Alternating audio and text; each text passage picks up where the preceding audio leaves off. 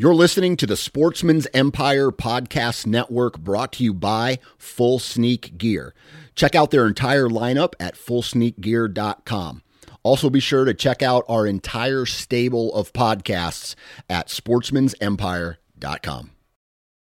Transform the way you hunt with the all new base cellular trail camera connected by the Moultrie mobile app. Moultrie Mobile's industry best app gives you complete control over your camera settings, up to the minute updates from the field, and other interactive scouting tools on your smartphone or computer. Features like weather forecast, advanced species recognition, interactive maps, and a whole lot more. For more information and to make your purchase, visit www.moultriemobile.com. New from Moultrie Mobile, the Feed Hub offers first of its kind cellular connection and control for nearly any spin cast feeder on the market. When used with the Moultrie mobile app, you can monitor feed and battery levels, run feeders on demand, receive alerts when feeders are clogged, and remotely adjust feeding times. The Feed Hub is ideal for anyone who maintains feeders. Remove the guesswork and save time by planning feeder maintenance before you drive to your hunting property. For more information, visit moultriemobile.com.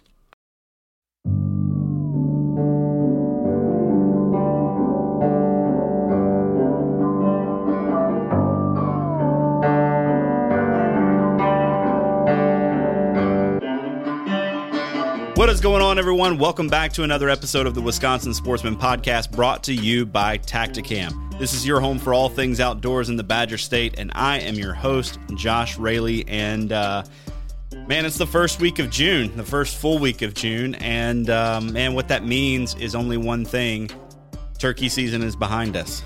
Uh, one of my favorite times of the year is now in the rearview mirror.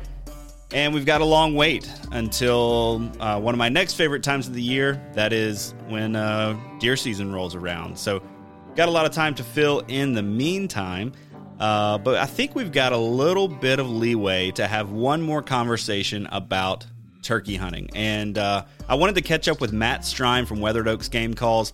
Uh, you may have caught the other episode that we did with him earlier in the year. Matt's a great guy. He's a die-hard turkey hunter.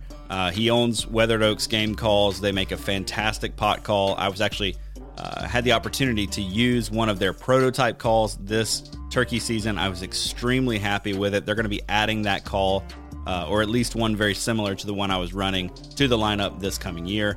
And I can't be more excited about uh, getting my hands on one of those, man. They're they're fantastic calls. If you're looking for a pot call, I think they're kind of geared down for the year so you probably won't be able to find one right now. You maybe can find one on freetoprowl.com uh, where they uh, sell a lot of their calls at. But um, definitely for next year, check out Weathered Oaks game calls as we get into that you know January, February time frame when you're starting to think about pulling the calls back out. So I had Matt back on talk a little bit about his turkey season, recap the last bit, the last week or so, maybe the last couple of days of my own turkey season.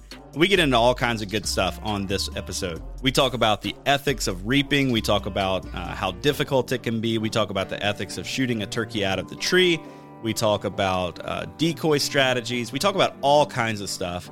And uh, yeah, Matt's a great guest. Loved having him on. Uh, looking forward to potentially uh, having him on again to talk about some of their grunt tubes that they're going to be making this year over at Weathered Oaks. And so, uh, yeah, Great company. Check him out if you haven't already. You can find him on Instagram, Facebook, uh, and also you can find his calls on freetoprowl.com. Before we jump into the episode, though, I just want to say uh, if you haven't already, please go and leave us a review. If you dig what we're doing, leave us a five star review on uh, Apple Podcasts or Spotify or wherever, wherever it is you access this podcast. Leave us a written review if you've got the opportunity to do that. Let folks know that this ain't a bad podcast to listen to.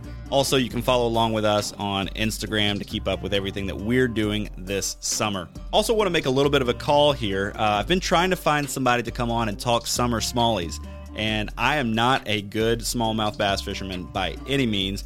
I would love to have someone on who is. So if you're listening to this and you're like, hey, that's me, reach out to me on Instagram or hit me up, josh at the wisconsinsportsman.com. Shoot me an email.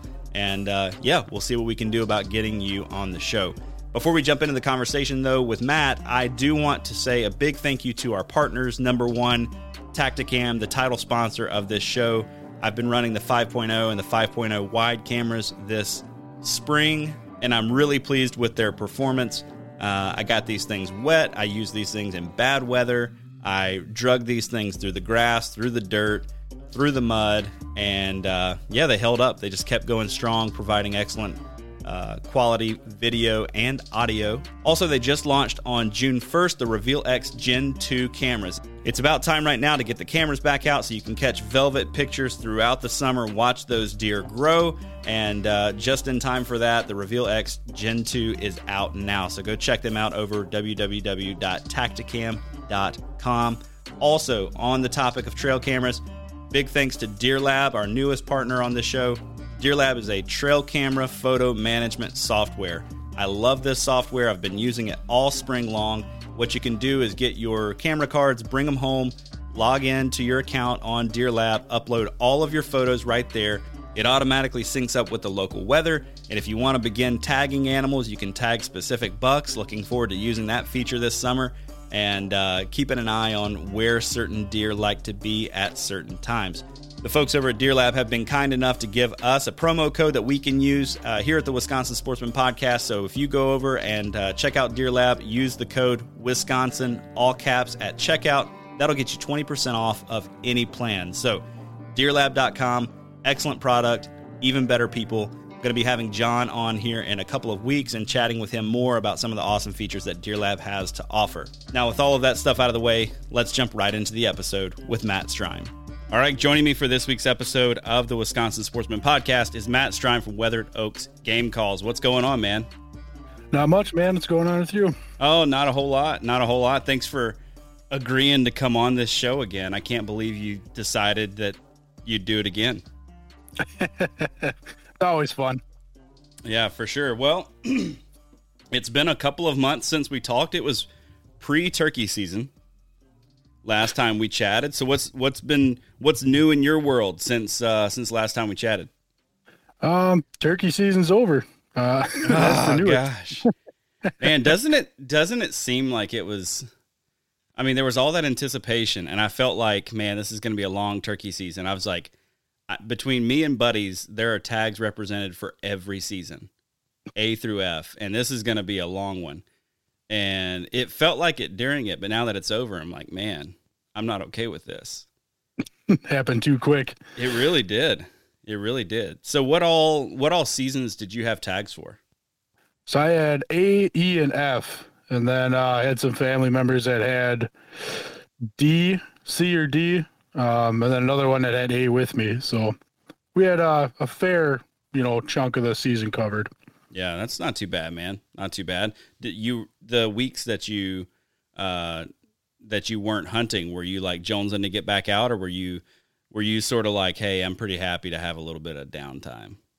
No, I was scouting every day on the way home from work, and yeah, I, I, had the itch bad. yeah, yeah, dude. Turkey season, like, man. I, I mean, I love deer hunting. I think at the end of the day, I would probably choose deer hunting if I had to choose. But turkey season gets me in trouble more than deer hunting does because I just get weird about it. It's like you know, okay, it's evening. I got to go scout. I got to go look at the fields. I just, I just got to get out there. Like time to get kids ready for school, but I'm already gone. You know, I like, I got to go, I got to go scout the fields. I got to go see what's going on. I got to go listen or, you know, whatever it is. Uh, and I, I drive my wife nuts, man. Are you the same way? Uh, yes and no it, I can't do much in the morning because I, I work kind of early. But on the way home, picking my daughter up, my wife doesn't get home till six six thirty. So me and her drive around from four to five looking for birds. So oh, it kind of works cool. good in that way. Yeah, yeah. What all properties are you hunting? I, I, last time you said you were hunting some public and some private. Is that right? Correct. Yep. Um, I do got a bunch of chunks of property north, like southeast Wisconsin, but uh, the northern part of that um, I actually only hunted one of those properties this year, scouted a bunch of them, and then uh, did primarily, or most of my hunting was done on public land or uh, private land this year. So okay, all right. I did a little bit more hunting on public this year than I have in previous years, and uh, I see why I have not hunted a ton of public for turkeys. Uh, I learned I learned that lesson pretty well. Um, Yeah, man. So how did uh how did you end up doing? Like did you and a couple buddies tag out or was it a was it a struggle of a season?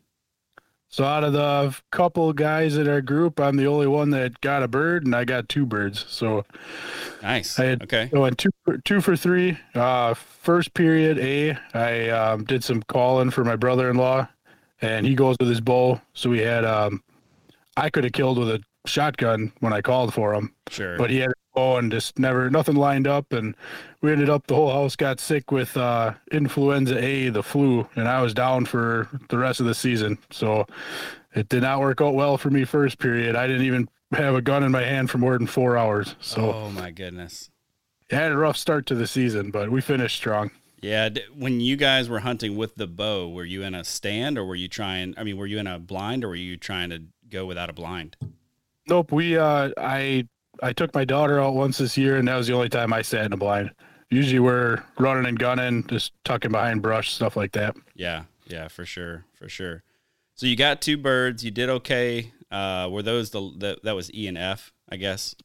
Yep, E and F. I got uh, a Jake and E and a nice Tom and F. So, Yeah. Well, man, I I've been having a couple of different conversations. This is going to be the very last turkey episode for the entire year. Uh, Awesome. So we're ending it on a high note with you. Uh, I've got to start off by asking the question: What did you observe of like turkey numbers this year? Like, did did you did it seem like there were fewer birds? Uh, I, actually, I've got I've got two questions that are coming to mind right now. One has to do with the number of birds that you saw. Wh- What was that like? Um, I'd say not a huge difference in years. Um, if anything, we saw more Toms than Jakes this year. Um, private and public. Public, like I said, I saw a lot more Toms, but I didn't get a chance to hunt it as hard. Um, the one chance we did sneak out on public, we went right to our setup where another hunter was set up. He gave us the old couple of warning clucks, and then we gave it back and walked out. So Yeah. hopefully he bird. But Yeah, yeah. Well, what did you notice as far as action this season? Well, let, let me back up just a little bit. Three, this was my third spring now in Wisconsin. The first spring, riding around, it was like there were turkeys everywhere. Every single property that I saw, every field had toms and hens and just full of turkeys. Then last year, it was kind of the same, but it was fewer. And then this year, man, the the same exact properties just had fewer birds, and there were and there were uh, there. In fact, there was one property that was full of birds last year and had none. I didn't see a bird there all year, and then another property um, that had very very few. It had them. There there were birds on it early in the season, but then they all packed up shop and went somewhere else.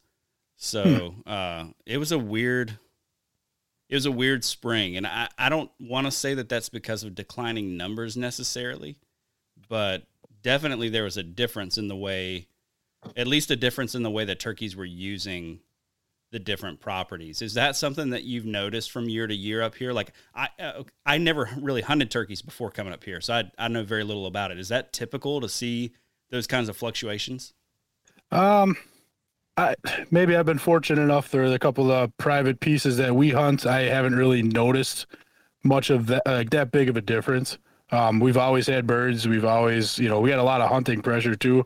Um, but no, I think even the public, we saw a bunch of birds this year. It could be, you know, very situational too. We didn't have a hard winter or anything, so it's not like a big No. die off weather. Uh, maybe predation got higher, hunter pressure got higher. You know, we're still in the wave of COVID hunters, I think. yeah You know, where people picked Yeah. it up during COVID. You could just have a lot more numbers in the field too.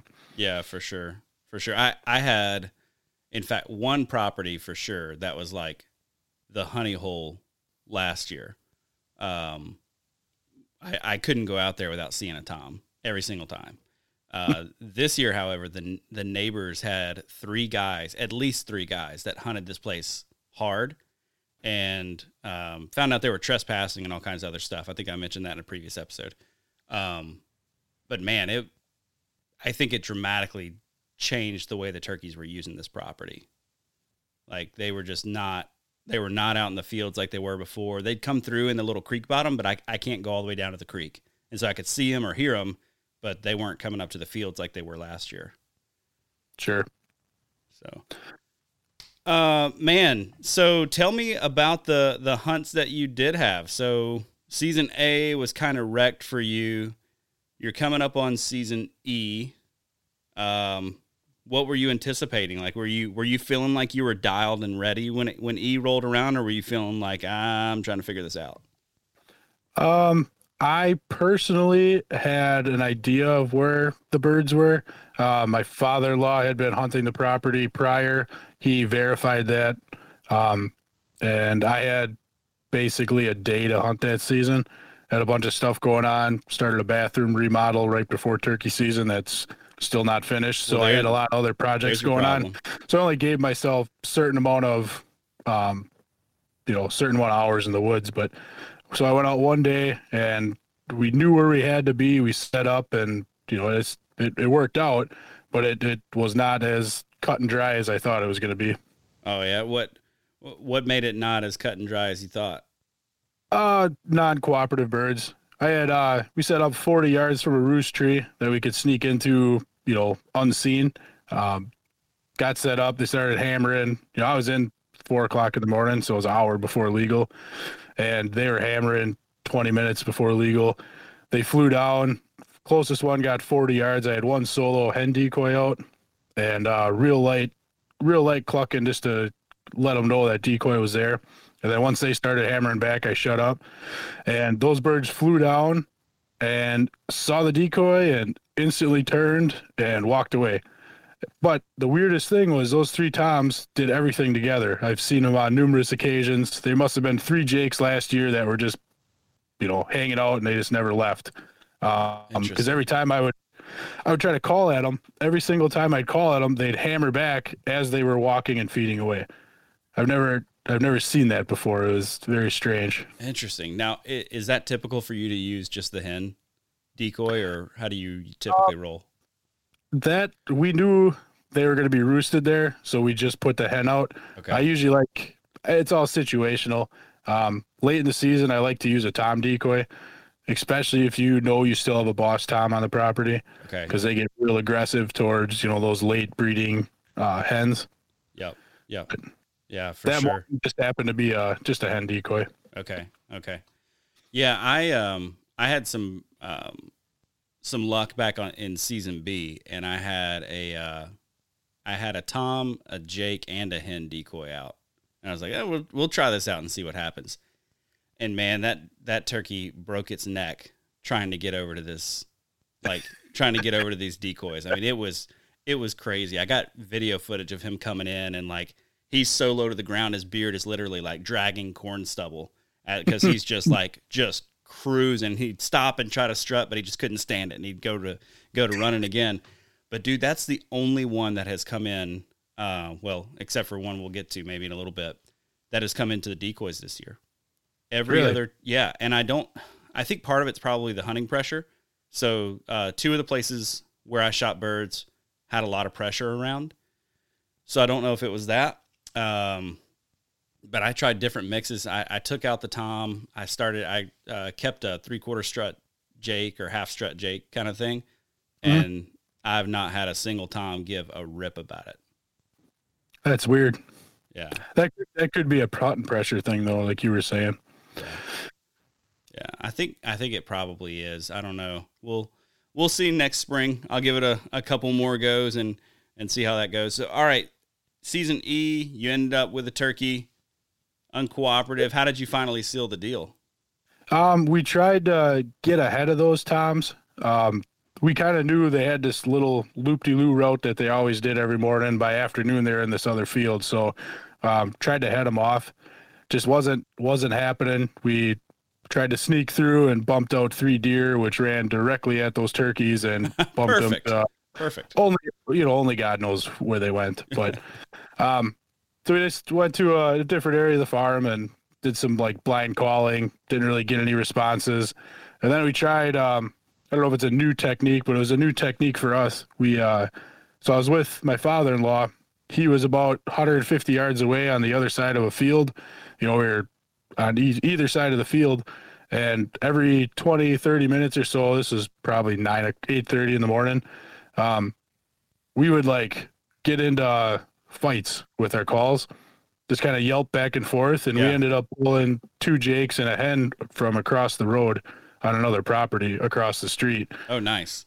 Yep. So then, you know, I didn't know what they were. I just knew birds were coming across, and I had to get back to a different spot to get set up on them. And um, they came in hot for, I don't know if it was his call or my call or both of them together, but just the two hens fighting definitely worked on those birds because they came sprinting in. It was pretty crazy. Nice. you made a good shot.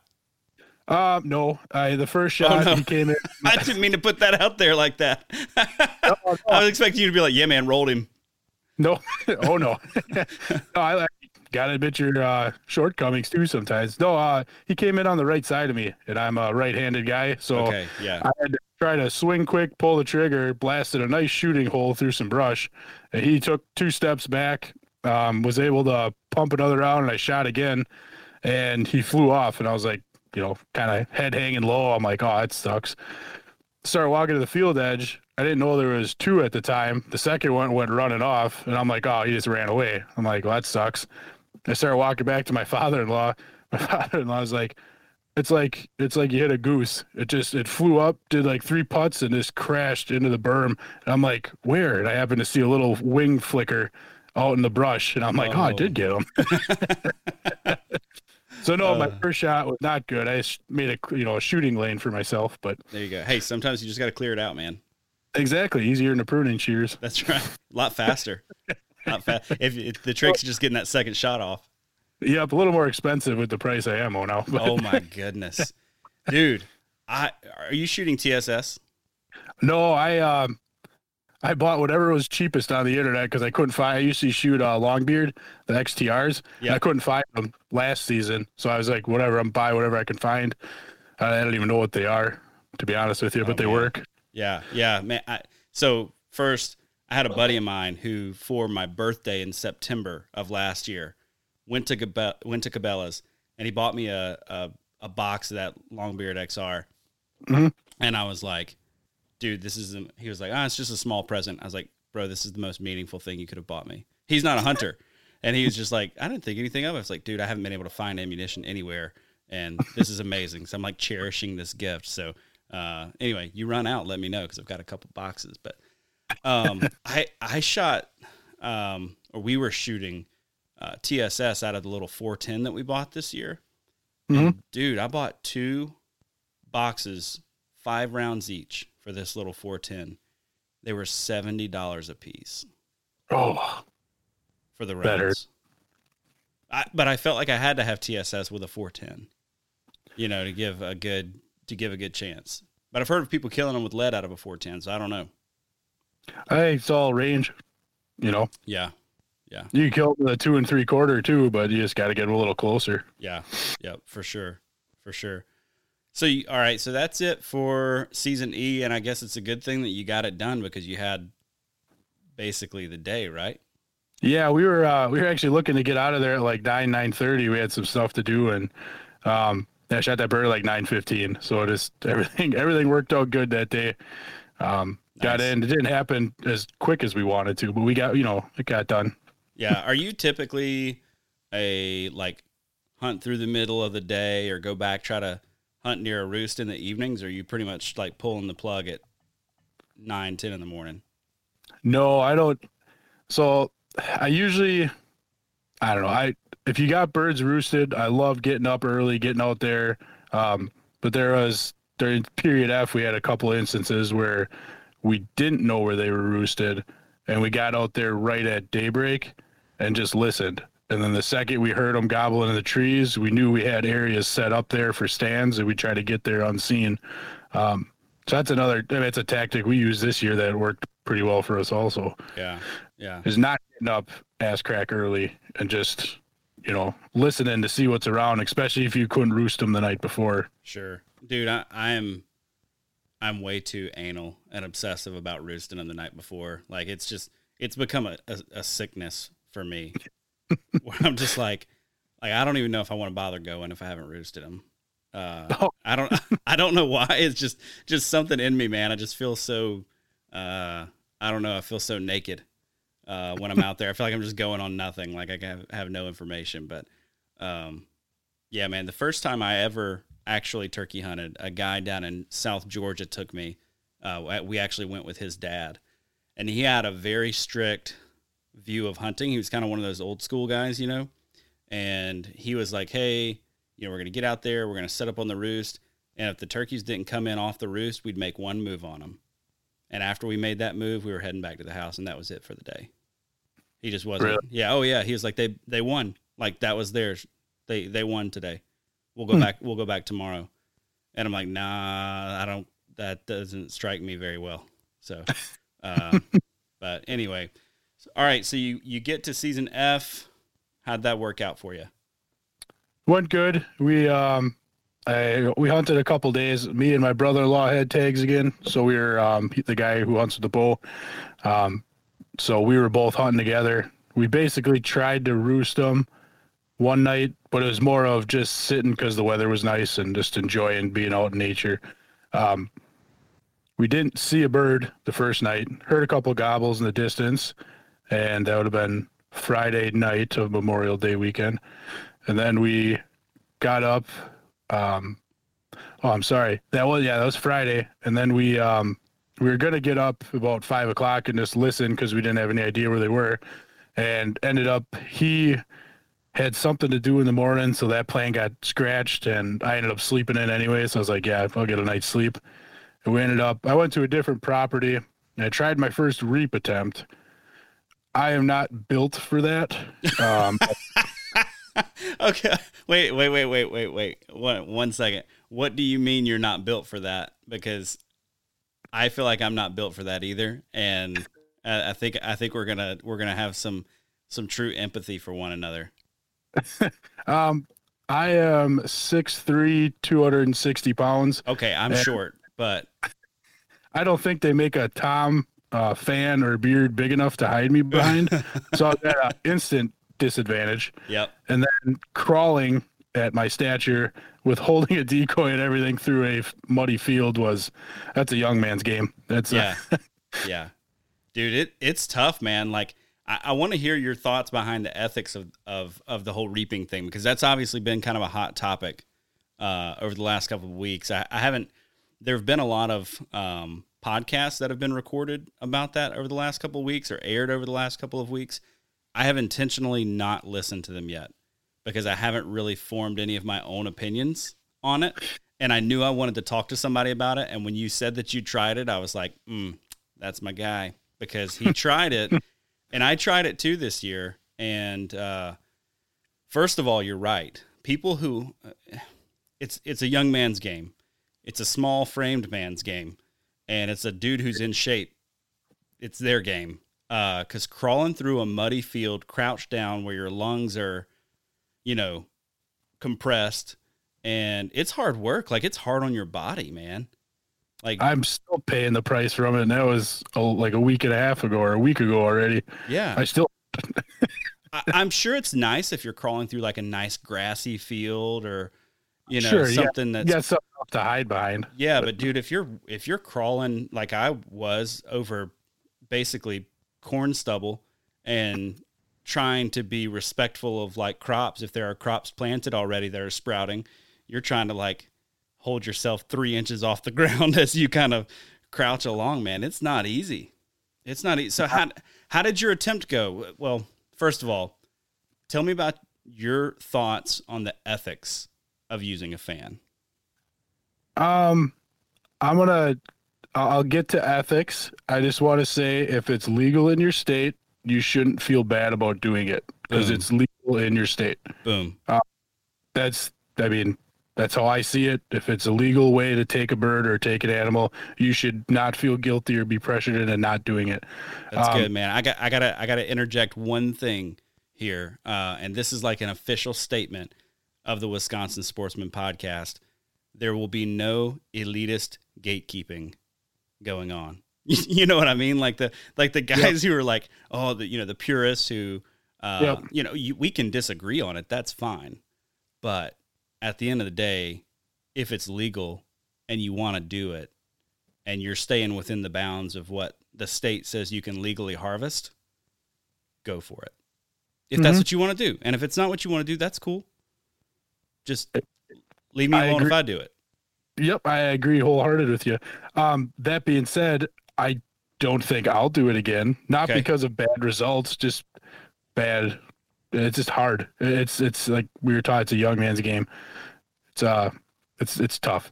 Yeah, yeah. Well, and I, I think the people who who down on it a lot are like, "Oh, it's so easy. All you got to do is throw a fan up, and the turkeys come running in."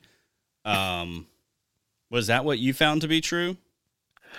I had so I had two separate encounters. Um, the second property I hunt, there's a, a field that you can see from the road, and then a completely woodland locked uh, field. So I was trying to get to that inner field because there's always birds in that field. They're not scared of anything. Of course, I run into birds in the first field, which I never do.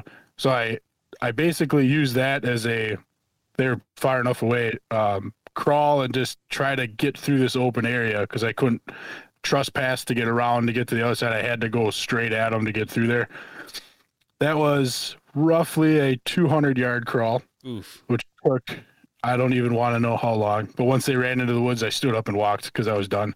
And then we, I got to the, they they weren't affected by it. None of them charged in. They were just they just status quo, and they ended up feeding their way into the wood line. Um, but when I got to the second field, there was a, a bigger tom, single tom with six hens. And I was like, all right, I recovered enough now where I can try this again. And about a- Recovered enough now. you mean physically, emotionally? What do you mean? Yes, both Yeah, of those. both of those things. I was emotional about my physical shape, and um, so I, I, I regained my composure, and I'm like, all right, I'm gonna give it one more shot, and uh, if it works, it works. It doesn't, it doesn't. And he was probably 200 yards away. I was able to crawl 75 yards, and he noticed me then, or the the fan, and he did. He went out of strut, turned and faced me, and probably in five seconds ran 75 yards at a dead sprint right at me. Really? And I'm like, oh, this is going to happen. You know, I'm trying to catch my breath. You know, just got done crawling through muddy cornfields. And I'm like, this might actually work. This is cool. And he got to 40 yards and he did the typical drumming and putting and got all nervous. And I'm like, well, I'm going to try to get a shot on him. He's not coming any closer. I pulled my shotgun up, which I'd been crawling through the mud with, oh yeah. went went to aim and couldn't see my bead because there was mud all over my barrel. Oh yeah. I, I knew just from shooting enough. I pulled the trigger once and I saw a big dust cloud go flying way over the top and missed him completely. But Mm. it was it was definitely intimidating sprinting in at you. But if if I was a smaller statured person, he might have ran in the rest of the way. But you can only get so far and so close to a uh, Tom fan until you see a giant guy standing behind it. So Before you see a real live human there. Yeah. Man. So it but it was a rush though, huh? Yeah, it, it literally looked like a Rottweiler with the hackles up charging at you. Like, you know, beard was jiggling, all his, you know, front breast feathers were jiggling, and he was like that quarter strut running right in at you. He he must have been a boss and he didn't want anything to do with another Tom in his field. Dude, I I have yet to have the experience of having a, a like a like a boss tom and the strutter.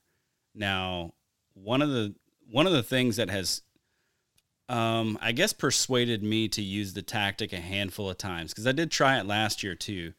Um was this whole like I would pop out and I've got real wings on this on this decoy. I've got a real fan on this decoy. I'm five like seven and a half. Uh, now I'm a solid two ten, so there's there's not not a lot of me, but uh, you know, um, but I'm I'm you know crouched down behind, so I can get down pretty low, and I've actually cut out holes in the feathers where I like my where that line up with my eyes, so I can have my face up in there and see real well. But dude, I've had a lot of toms turn and run. Um, and I, I've learned a couple things. Number one, if you're coming from a direction that they don't expect another turkey to be coming from, like if you're coming from the road, even if you're even if you're coming out like from a woodlot, basically you pop around the corner of a woodlot on the road, I've not had that work a single time. They're just like, nope, not buying that. Uh, and I've learned a, another thing too. It seems like a lot of toms that are not like the boss in the area would rather turn and walk away than to than to fight.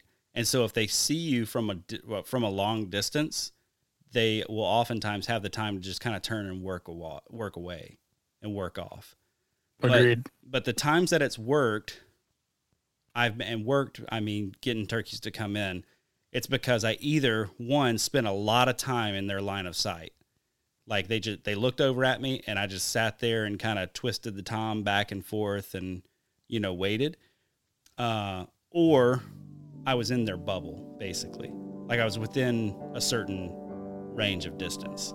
Hey, you just want to take a minute to let you know that the Wisconsin Sportsman Podcast is brought to you by Tactacam, makers of the best action cameras on the market for the hunter and angler. They're the new title sponsor of the Wisconsin Sportsman Podcast, and I could not be more pleased to partner with Tactacam. They're on the cutting edge, making user friendly cameras to help everyday outdoorsmen like me, like you, share your hunt with friends and family and loved ones. They also make the Reveal cell cameras that has absolutely changed the game when it comes to quality cellular trail cameras at a price that's in reach for the everyday guy. One area Tactacam really shines is with their mounts and adapters that are made with the sportsman in mind. If you've tried to film your hunts before, you know how frustrating it can be to try to get an action camera aimed just right or get it attached to your weapon or get it in a good spot for a second angle. Well, Tactacam makes all of that a breeze with their line of accessories. If you're not already familiar with Tactacam, head over to their website, tactacam.com. Share your hunt with Tactacam. This episode is also brought to you by Deer Lab, the number one trail camera app for hunters and land managers. Deer Lab gives you a simple way to store, organize, and analyze all of your trail camera data. Deer Lab has tons of great features like the ability to filter photos based on what's in them, like deer or turkeys, etc. It syncs your photos with local weather to help you pattern your target, and you can even mass edit your timestamps, which is a wonderful feature if you're a goober like me and you often forget to set the time on your trail cameras. Head over to deerlab.com, use promo code Wisconsin at checkout for 20% off of your purchase. Now let's get back to the show. All right, so uh, reaping worked for you. Uh, basically, it worked, but basically. you don't you don't think you'll do it again. Does that have anything to do with kind of your thoughts on not what other people should do, but like on you personally using the fan, or do you feel like um, do you feel like it's still a viable option? It's just it's just a tough thing, like physically to to for a guy your height and everything to like get down behind a tiny little fan.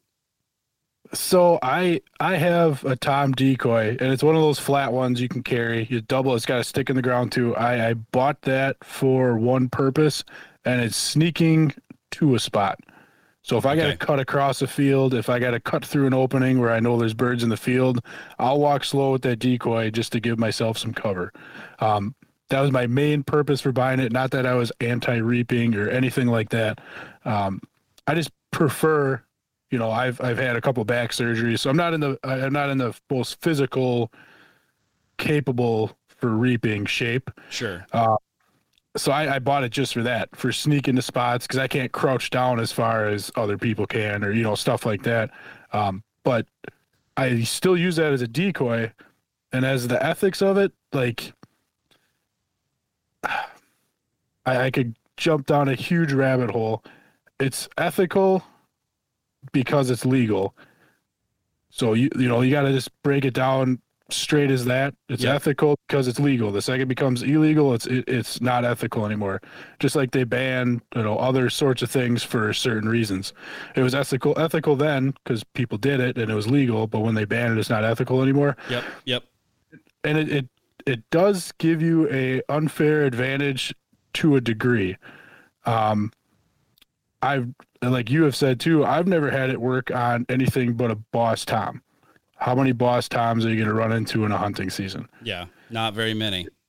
no, it's not like the YouTube videos. Now where I hunt, that's for sure. It's not like the YouTube videos where the second you pull it out, everything in the world comes sprinting at you. There's still there's still tactic involved with it. Um, just the same way you can catch a giant trout on a fly as you can with a spinning reel. It's just two different tactics. And I think it's as if it's legal still and it stays legal, it's definitely a tool to have in the tool belt. Um, until it doesn't, you know, until it's not legal anymore, I'm not going to be disappointed if it's becomes illegal. That's just one less decoy for me to carry. Yep. Um, but um, it, well, you'd be stupid not to use it if it's a tool available to you. Yep. Yep. Um, I'm inclined to think too. Um, there are other things to take into consideration when you're hunting in a state like Wisconsin, right? Like if you're down in Alabama or whatever, or some of these southern states where you buy a turkey tag for the year, and what that turkey tag means is you get to kill in Alabama, it's four turkeys, and you've got the whole season to kill those four turkeys. They don't care when you do it. Um, I, I think there's some regulation you can only kill one in the first week or something like that. But other than that, you got your four tags. They're all good on the very first day. They're all good on the very last day. When it comes to a state like Wisconsin, you've got seven days to get it done. And honestly, with with a with the way the tag system works here, I think you really have to pull out all the stops. You know what I'm saying? Or or risk not filling the tag, which I guess some people might be okay with, but I've yet to be okay with that. You know, like I, I don't I don't go out there just for my health. I mean, that's a nice byproduct, but I'm out there for for some meat and and the experience. sure. So, all right. So you get out there, you whiff on the tom, season F, right? And Yep. then was it that same day you killed the bird? Because I saw on your Instagram story um, where you were like, "Hey, first opportunity or first first time trying reaping or whatever, it was a rush." And then like a few hours later, you had a bird on the ground. And I was like, "Wait, did you just?" And you're like, "Nah, I called it in." So yeah, we uh after that failed attempt and you know shots ringing out, I knew that property was not going to be good. That's nice thing about turkey hunting is property jumping. Um, I met up with my brother-in-law and I don't remember the exact time. It must have been eleven o'clock, and we just we kind of did what we were going to do in the morning: sit, listen, look around, and um, happened to see a tom and a hen in a field that we could sneak up to an area we already had a blind kind of set up in. Um, I think it was last time I was with you. I talk about I scout a lot about spots. So Yep. like when when I scout, I want to have a spot to sit if there's a bird in this field where I'm not trying to trim branches and stuff like that. Um, we had actually, you know, we saw some bird. You saw that bird and the hen, and ended up backing backing around trying to make a play on them. Had the to- just the tom decoy this time, not reaping at all. Um, just we knew it was uh, it was a bigger tom, and we were just gonna set that decoy out just to see if that was gonna coax it in. It's right around that time where they usually ditch the first hen, um, you know, kind of do their thing, try to find another another hen. Um, but we just we just ran out with just the tom decoy, especially with the experience I just had. I'm like, sweet, if it's a boss, the thing might just come sprinting in, you know. Yeah, yeah. So we ended up tucking in the spot. He had his bow, my brother-in-law, and then we set the tom decoy facing away from us, probably ten yards behind us. And he was, you know, obviously the bird is in front of us. So if it came in, if it hung up, we'd still have a shot. Okay, yeah. And we sat actually in the corner of the other field, and we could just see through like the little tractor path, the bottom corner of that field. So we saw, we had seen the hen back out, walking across the field. So I let off a couple of yelps, and that gobbler fired instantly, like cut me off as I was, and he was close. He was 50 yards away from us by the time we were done setting up. Oh wow, so he was already coming your way. Oh yeah, he we didn't call beforehand, but he he was in that like close bottom corner. When we saw the hen walk away, we thought he was going to be walking with the hen. That's why we we fired one off right away. But sure. he was moseying around just on the bottom end of that field. So he fired off right away. I set the call down, and hunting with my brother-in-law's got the bow. He always gets first shot, you know, because he's got a bow. Yep. You know, if and if he misses, I'm right there for a follow-up shot. That you know, we clean both up. have, both have tags, and I told him while we were sitting there while the bird was coming in, I'm like, this bird's going down. Either you're taking it down or I'm taking it down, or we're both taking it down because we're, you know, it's not if you miss, I'm not gonna miss. You know. Yeah. Um, so he, we had just saw the the Tom's head poke up through the, um, through the tractor path. He drew his bow back, and by the time it like crested the tractor path and saw the Tom decoy, went into full strut, and like didn't sprint in on it, but very casually, like because it was facing away from him. I think this was another part of it. He's like, oh, I can sneak up a little quieter, and he'd take two steps and he'd go into full strut. Then he'd take two steps and he'd go into full strut, like waiting for him to turn around. Interesting. Okay. Yeah. It was it was it was definitely unique to see that. Real quiet too. Didn't gobble once he saw the you know saw the the gobbler decoy, and then he got to the point. At, I don't know if it was 23 or 25 yards away from us. Brother-in-law felt confident. I just told him to tell me when he was going to shoot because I was on him the whole time. He fires one off. The bird ducks down, takes one step, one or two steps, and then I drop him. Um, so it was like whatever, 23, 24 yards. And we, of course, we get up real quick, high five, run out there. He thinks he got it. I, I knew I got it. And we walk up to, we found his arrow, no blood. He took a wing feather and like two feathers off the top of the back, ah, Oh, grazed the top of it. But I give him, I give him props. He was drawn back for like three minutes, oh no. just kidding. holding his bow. Dude, that's tough. Yeah. So I was, I was surprised he, you know, was as close as I wouldn't have been that close, holding the bow back that long. Sure. but yeah, we got it done. We were, you know, worked out perfect, and yeah, had a nice big gobbler on the ground. What was the what was the length on the spurs and beard? Uh, the spurs are nothing special, just right around an inch, kind of wore down. Um, the beard, 80% of it was like 10 and a half inches, but I had one or two strands that went uh, 11 and 7 eighths. So Nice. and a couple of long draggers. And bird is, we didn't weigh it, but it was probably a 24, 25 pound. It was a big bird. Oh man. Dude, that's awesome. Yeah, that was a that was a fun hunt. That was our I don't know. We hunt turkey a lot and that just it's always cool when somebody gets one. So Yeah. Yeah. So man, that's cool. You were two for three on your tags this year. That works out. Um, this was my first year since moving to Wisconsin that I didn't fill one of my tags.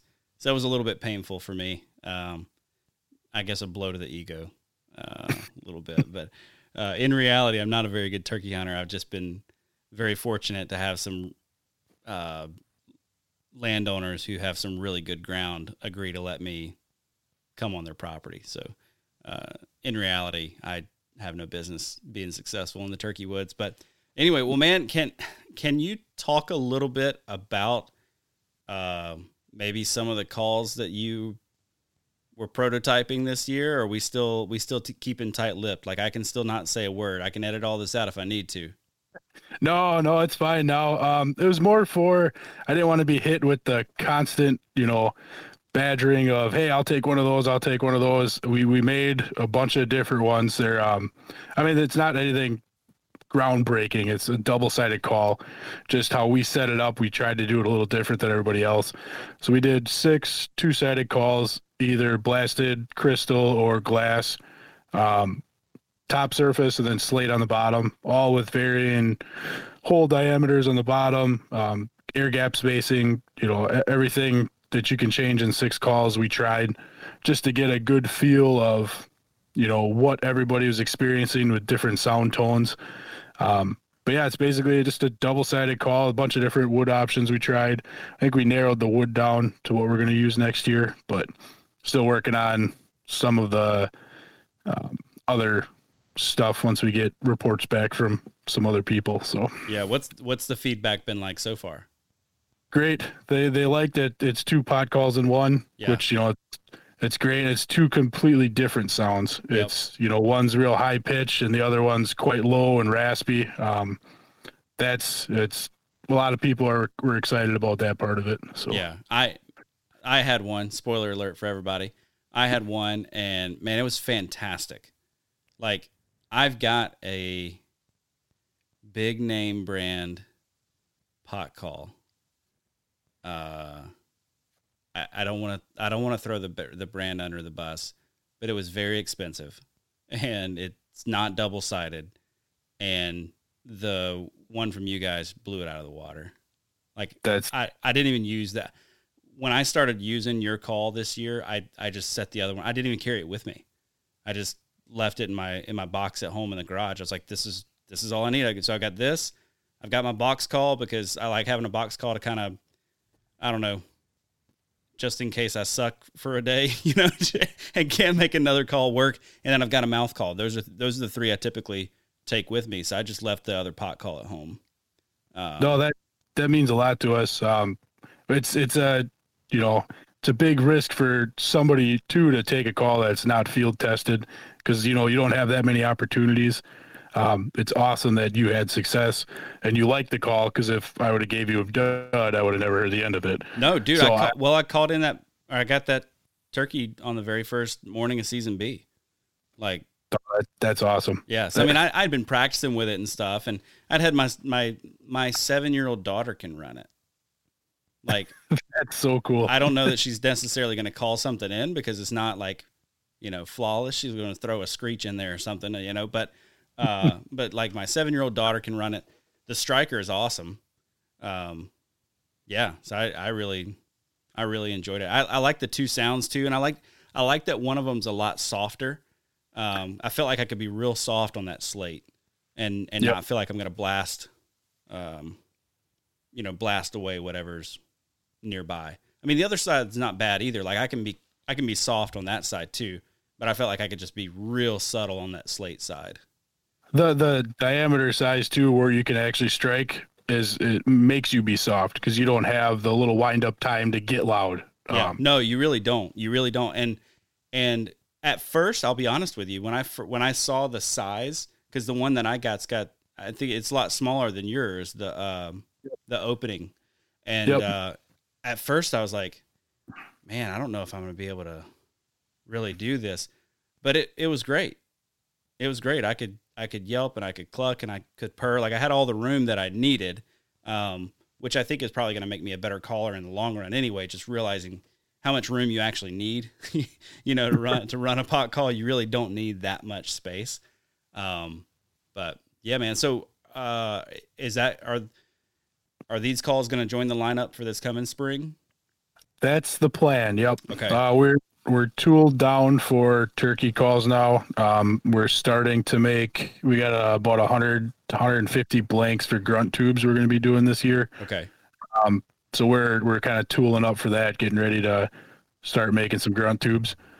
But yeah, that's that's the plan. We might not make a huge run of them, maybe a limited number. You know, I don't know, a couple dozen. Just keep it small and just again test the market some more and see what people think of them in a you know real world scenario. But yeah, well, man, you got to let me know when they when they go live because uh, I want to make sure to tell folks like it's just a super versatile call and super well built. So uh, I appreciated getting to use it, man. Had a had a really good time with it. No, that's awesome. I'm glad you liked it, and uh, yeah, that that makes us happy when we hear people are successful. That's the big thing. So. Oh yeah, man. So I I had that uh, that Tom in season B um, was with a was was with a group of turkeys, and I was kind of talking back and forth with his with his hen, and then I heard a gobble, and uh, he he wasn't gobbling at me. I I don't know what he was gobbling at necessarily, but I was talking back and forth with his hen, and then I mean, basically by the time he crested the edge of the field, he was like, "No, it's on. I know I heard something over here, and I'm coming in." And uh, man, like I said, he came sprinting in, but I had a you know set of decoys out there, and it was funny when I, um, so I saw those four Jakes, um, that I talked to you about during the youth season. I took my son through this field and was using our my reaping decoy, kind of like you said, to kind of hold out in front of us to give us cover to get through a spot where we were going to be seen. Sure. And they pinned us down and came came into us.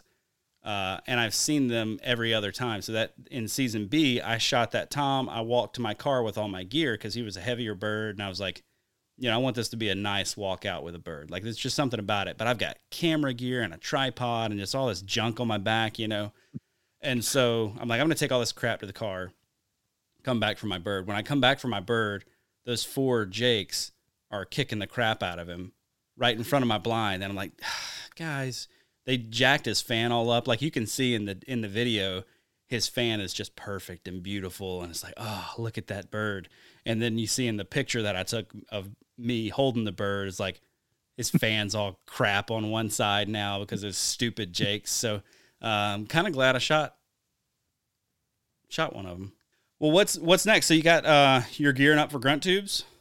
Yep, yeah, we're doing. Um, I had so, so many people reach out last year for them.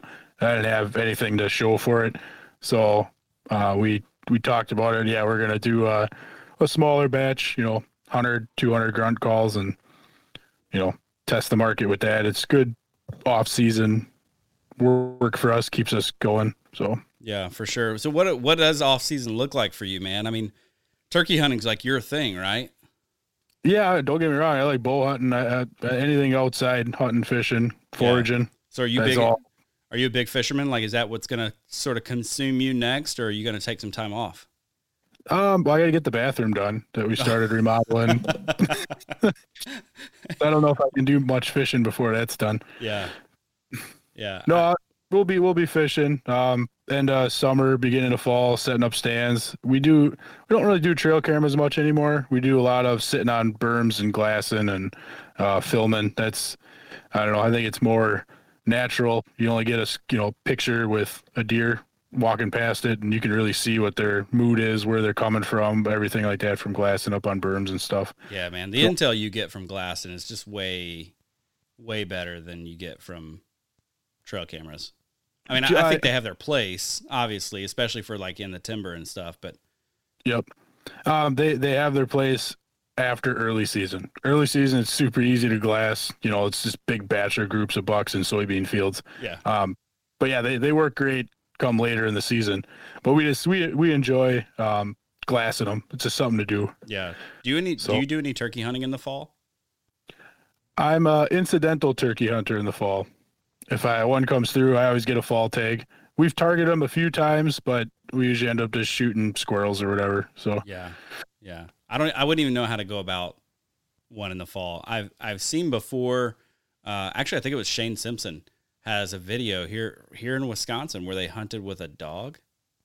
Like you go in with a dog, you bust up the flock, and then you sit and call the flock back in. Yep. Um, I'm super interested to learn more about that. I need to go see who that was that he had do it because maybe I can get that guy on the podcast.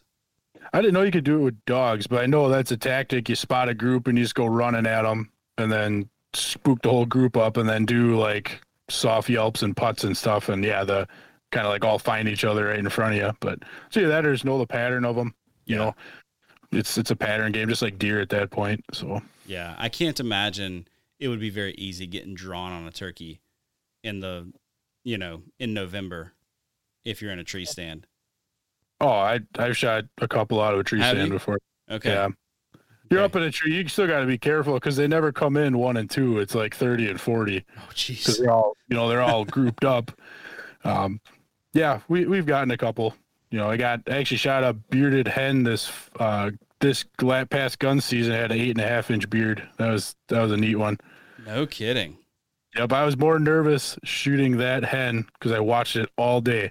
And like 25 minutes before legal, I got on our walkie talkies. I'm like, sorry guys, this bearded hen is here. I'm blasting it. You know, we were obviously gun deer hunting. Sure, sure. Um, but yeah, I was more nervous shooting that thing than I was my big 140 buck last year. So I just had watched it literally all day just mill around. So Oh man. Dude, I I saw this spring there was a white hen over here where where I'm hunting uh, on public, and dude, I glassed her probably four separate mornings out in this field, praying she had a beard. I, I I don't know how I'd feel about shooting a hen in the spring, um, but a chance to take an all white hen with a beard, that'd be tough to pass up. Again, it's that legal and if it's legal it's in my mind it's ethical so. yeah oh yeah for sure. for sure.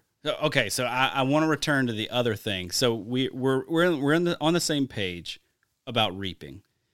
If they made it illegal i wouldn't necessarily be like brokenhearted about it.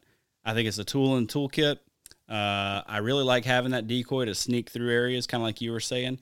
And i like to putz around with it in the middle of the day when it's just not that fun to walk along the edge of the swamp and squawk to myself, basically. Um, so I was set up on a on a certainly a boss tom, Uh, he's been in this field all year long, and he was not keen on reaping decoys. He was not keen on regular decoys. He was not keen on calling because this public or this spot where I was hunting is a big private field. The guy lets everybody and their brother. If if you stop by at this guy's place, he's going to let you hunt it, and it's public back behind it. Like literally, his cornfield butts up to the public ground, and this turkey was extremely visible from the road, like 300 yards off the road, strutting every day, every morning, and every afternoon. Everybody knew this turkey existed. So he was highly, highly pressured. I mean, people going after him all the time. I got set up on him. I'd watched his pattern enough, got permission. I knew where this bird was going to fly down to in the morning. I get in there, I get set up. He's he's gobbling harder than any other turkey I've ever heard gobble in my life. Um, he's 200 yards from me probably, but I know where he's I know exactly where he's coming down to in the field to strut.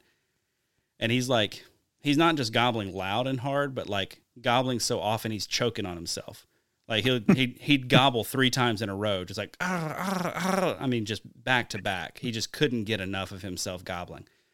And I'm sitting there and I'm filming this these tall trees that uh, this bird is roosted in. I can't see him, so I'm just like filming on the tree because I'm like, as soon as I can see him strutting in the tree, like this is gonna be incredible footage. It's just gonna be beautiful. And four minutes, I think it was, after legal shooting light, I hear and he falls out of the tree and starts flopping on the ground. the old tree swat. Somebody snuck in from the public, got underneath him, and blasted him. What are your thoughts? Uh, I mean, we know it's legal, so we're not saying that no one should do it, right? Like, I want to know, Matt Strime, like, what are what's your jam when it comes to doing that? Like, if you walk up underneath a turkey and you realize it's a tom and it's past legal shooting light, what are you doing? My my biggest fear is shooting a gun, although it's it's a you know a turkey load straight up in the air.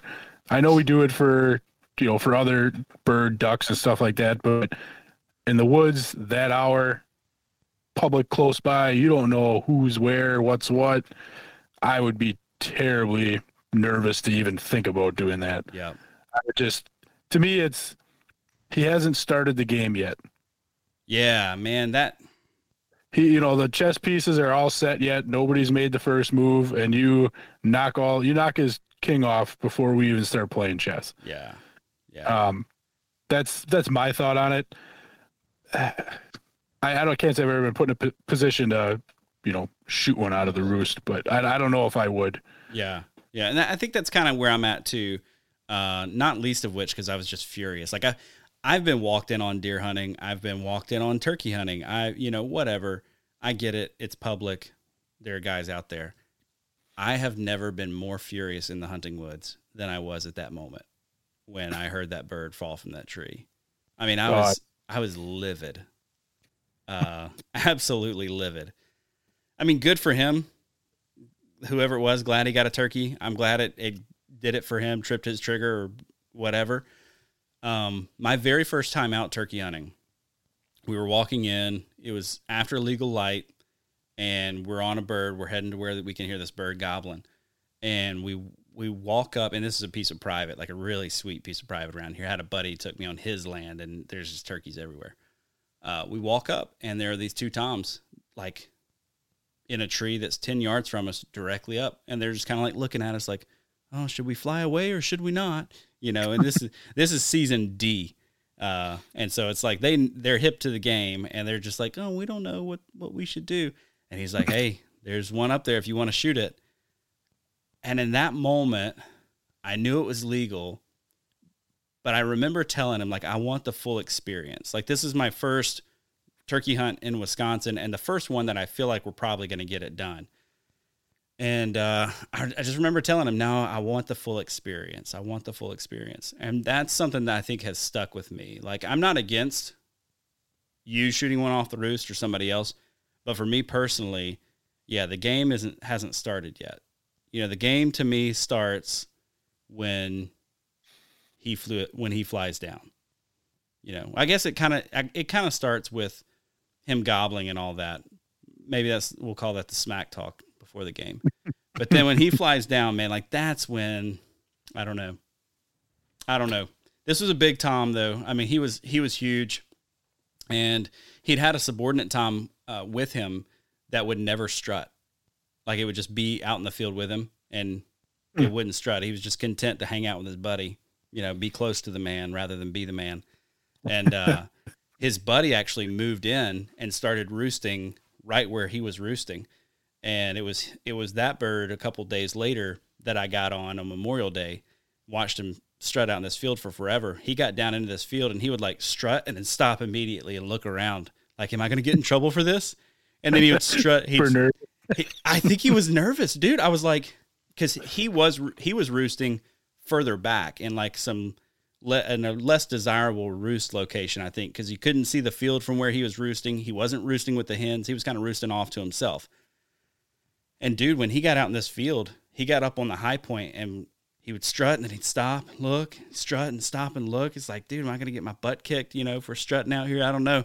But I guess he had started to put the pieces together of like, oh, I'm the man in town now. So it's uh, my turn. that's right. Yeah, it's my turn. Okay, all right, we can we can do this. But anyway, so he'll be out there at least for next year uh, to chase around, unless somebody swats him straight out of the tree too. Uh, so we'll see. But man, we're we're coming up on an hour. Uh, anything else that we need to be aware of when it comes to Weathered Oaks game calls? Like any other cool stuff you guys have coming down the pike, or is it? Um, yeah, we just turning attention to deer season. Uh, for the most part, turning attention to deer season. Yeah. Um, anything we, we have to do to the, anything we have that? to do to make sure we can get one of those grunt calls. Um, let me make sure I can get my guts for them first, because the oh okay and all the you know all the shipping delays and product being pushed back. So, so I'm not over promising anything right now. I got expected delivery dates in June for um, a lot of my inner part pieces, the pla- okay. like the plastic pieces, but all right. I'm not not holding my breath on that. Yeah. So yeah. That's why we're not over overselling or doing anything, getting a big that big of a hype up yet until we can secure some product down. Um, sure. Um, but no, I mean other other than that, we're just we got some things working for spring, um, but nothing nothing set in stone yet. Just kind of enjoying some off time for a little bit, and then back to the grind again. Yeah. Are you, do you travel to turkey hunt any or you just stick it out here in Wisconsin? We were going to do a trip to Colorado this year where I've gone elk hunting before. Okay. Um, they got pushed back and then we are going to do my brother and other brother-in-law lives in Montana now. So we're going to do a Montana trip, but then he's getting married. So I have to use vacation time for that. But uh, okay. Well, mostly, mostly the great state of Wisconsin. So. Okay. All right. Sweet, man. Well, Hey, I appreciate you coming back on the show again. Where can go, folks go if they want to uh, find more from Weathered Oaks or, or maybe even follow you around? Yeah, we're uh, I mean we're on Instagram, Facebook. I set up a TikTok. I'm not sure. Oh, please tell me you're going to be doing some dances on TikTok. Uh, maybe we'll, we'll, we'll ease into it a little bit. You got to um, get your full strut decoy in with in for a dance. That would have been a good one to watch me uh, you know, crawl through a field too behind that little thing. Um, so yeah, we're on we're Weathered Oaks game calls on Instagram, Facebook, and uh, now TikTok. So man, yes sir. Don't be disappointed by the TikTok stuff. I'm not that creative in the the marketing space like that. So dude, you're gonna have a hundred thousand followers by next week. It's gonna be crazy. People are gonna be all over it. They're gonna love it. all it takes is you and that decoy getting after it. I'll, I'll write it down. That'll be uh, next week's stunt, man. Perfect. Well, Matt, thanks for coming on, man. I appreciate it. Always a pleasure to talk to you. And uh, yeah, let's talk deer hunting next time.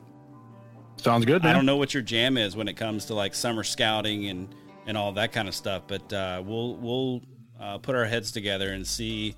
I want to learn from your style of hunting. You're you're hunting in a little bit of a different space and territory than what I'm used to. You're kind of in the in the swamps of maybe not the swamps, in the marshes of southern Wisconsin, right? Yeah, a lot of a lot of marsh grass stuff. So yeah. All right, cool. Well, let's talk again. We'll do it soon. Thanks, buddy. Thank you. And that is all for this week's episode of the Wisconsin Sportsman Podcast. Big thanks to Matt from Weathered Oaks Game Calls for coming on.